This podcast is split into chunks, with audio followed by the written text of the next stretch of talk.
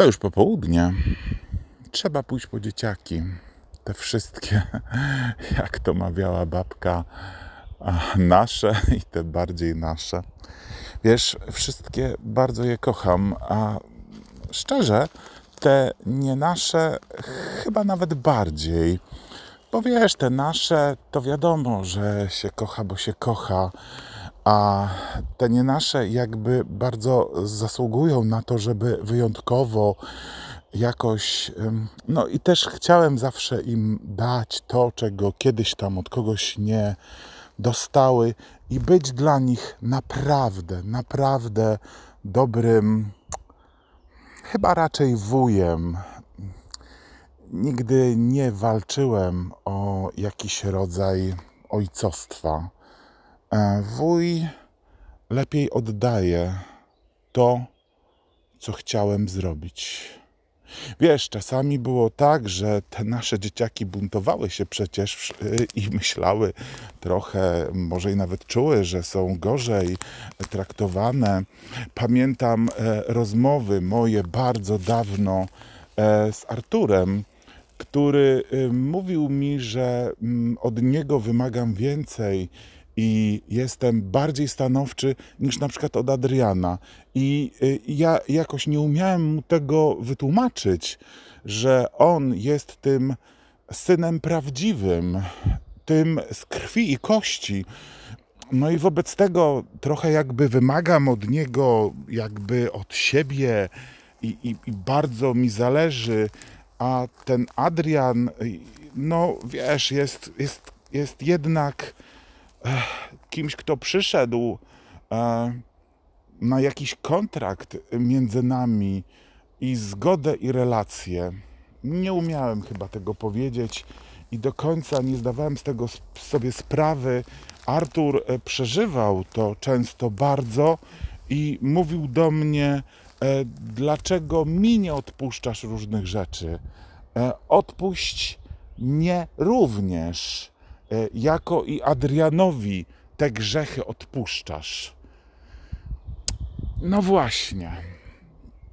I wiesz, czasami zastanawiam się, czy tu nie był ten pierwszy moment tego trudnego z Arturem między nami. Hmm. Artur to wielkie dla mnie wyzwanie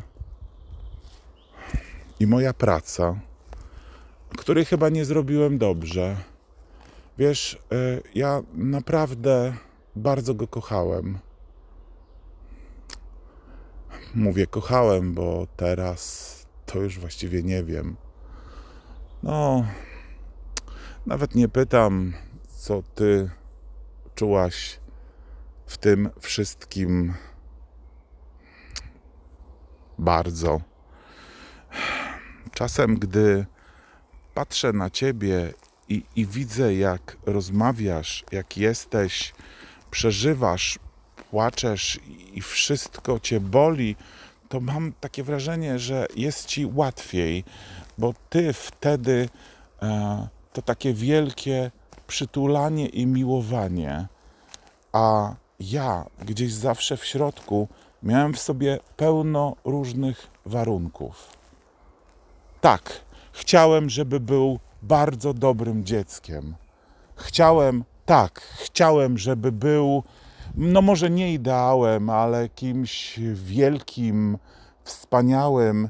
I e, byłem pewien, że e, właśnie tak potoczy się jego życie. E, pamiętasz? Był bardzo ładnym dzieckiem. E, mądrym, nawet jakby za bardzo wygadanym, e, takim trochę dojrzałym nadmiernie e, nad swój wiek.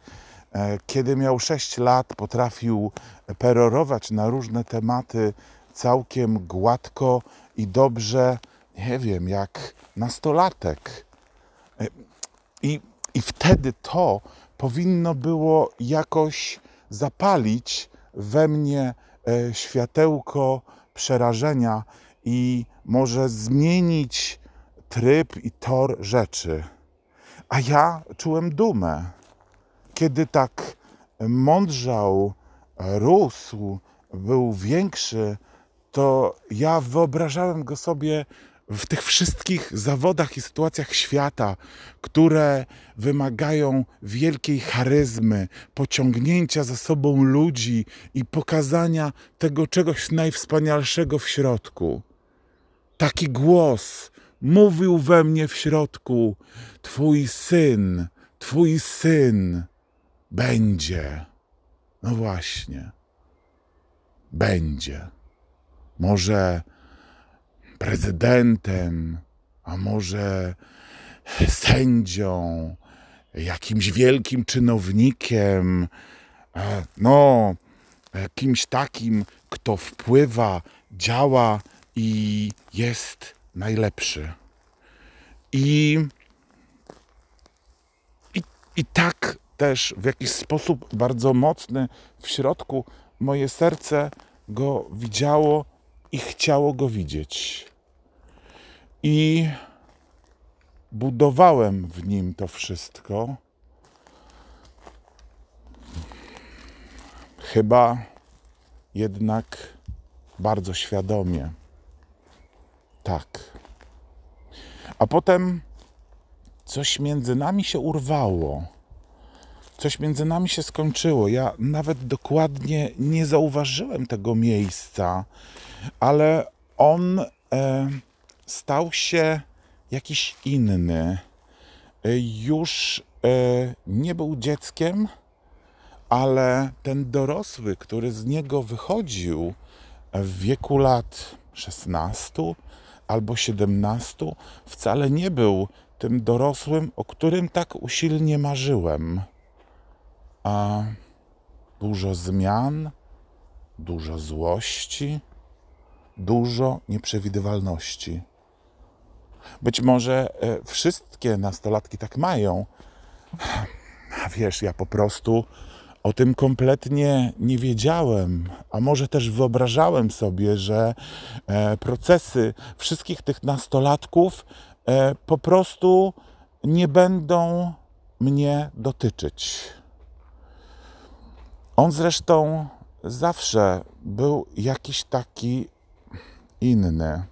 Wiesz, y, niby nas kochał. Ja myślałem, że on bardzo jest moim dzieckiem, synem jedynym. Ale teraz, gdy o tym myślę, to właściwie uświadamiam sobie, że on chyba bardziej udawał i grał to, co miał ochotę grać. Potrafił podbiec ni z tego nizowego, przytulić się bardzo mocno, przycisnąć i powiedzieć: Kocham cię, tato. Ale to jakieś takie było podzielone. Ja nie do końca wiedziałem, czy on robi to tak z siebie i z serca, czy też bardziej może gdzieś z głowy. Może to scena z jakiegoś filmu, wyciskacza łez wprost z Hollywoodu, którą obejrzał i teraz powtarza. A może i nawet starannie ją przećwiczył i przestudiował w zaciszu swego pokoju, jako jeden, jako jedyny miał swój własny, indywidualny pokój z całej gawiedzi dzieciaków. No i że on tam ćwiczył e, przed lustrem, pozował i teraz właśnie coś takiego odgrywa. I potrafił też ni z tego nizowego, jak jakiś cień zły albo szatan uderzyć we mnie złością, atakiem i wielką agresją. Tak od po prostu, jakby dla zabawy. Gdzieś w środku widziałem uśmiech w jego oczach, a może tak tylko mi się zdawało, który mówił: Zobacz, potrafię to zrobić. Potrafię uderzyć. I potem niby właściwie wszystko było w porządku. Przecież wiesz, i szkoły, i studia, i ci wszyscy mądrzy profesor, profesorzy, ale, ale potem jakby powoli, jakby delikatnie wszystko eh, chyliło się nie w tym kierunku, w którym powinno się chylić. Przy czym to chylenie, wiesz, było bardzo wolne, jak dla mnie. Ha. No tak, ty może widziałaś, może mówiłaś, może. A ja właściwie trochę się tak czułem, jak e, ktoś, kto siedzi na górnym piętrze tonącego statku, ale bardzo, bardzo powoli. E, Kiedyś czytałem opis jakiejś katastrofy, już nie pamiętam jakiej, może nawet Titanica. I ten wielki statek bardzo powoli nabierał wody. I e, ci siedzący w tych cudownych, wspaniałych kabinach siedzieli tam dalej. Od po prostu e, co jakiś czas zauważali, że e, jakaś filiżanka m, przesuwa się, albo na przykład, że jakaś książka bardzo ciężka, która powinna stabilnie i statecznie spoczywać na półce, właśnie z tej półki zleciała. Ale to było powoli, delikatnie, nieznacznie. Te jego przerwy w pracy. Na początku tydzień, potem trzy tygodnie, a potem miesiąc. No nic się nie stało, tak? No miesiąc, no zdarza się, tak? No i czasem przecież przypadki chodzą po ludziach. Przecież szuka się tej pracy nawet i pół roku, tak? No takie jest życie. Ja wszystko to rozumiałem. Zresztą, wiesz, aż w którymś momencie dotarło do mnie, że on już nie pójdzie do żadnej pracy. Po prostu. Hm. Może czasami i coś zarobi, może czasami znajdzie jakąś kobietę, ale wszystko to u niego było jakieś takie tymczasowe, niedopowiedziane, niedomówione. I właściwie, zobacz, nigdy nie wiedzieliśmy, czy to coś jest niestałe, czy jeszcze bardziej niestałe. No i ten dziwny zapach, wiecznie unoszący się za nim. Wiesz, ja początkowo w naiwności swojej myślałem, że to perfumy. Te kwiaty, liście, coś wschodnio-słodkiego. Ciągłe kadzidełka, listy, rozmowy z kimś, nie wiadomo kim. I wiesz, dla mnie to na początku, a może i w środku, a może i na końcu, tak przyznam się. Tak, ja po prostu się łudziłem, tak? Ja ciągle miałem takie wrażenie, że za chwilę coś się zdarzy, coś przejdzie, coś wyjdzie, nie wiem, pójdzie w którymś kierunku. Ja zresztą naprawdę w którymś momencie mówiłem, dobra, niech on będzie sobie jakimś e, guru od czegoś, od, od jakiejś religii, filozofii, czegoś tam jeszcze innego, cokolwiek, obojętne, niech tak po prostu będzie.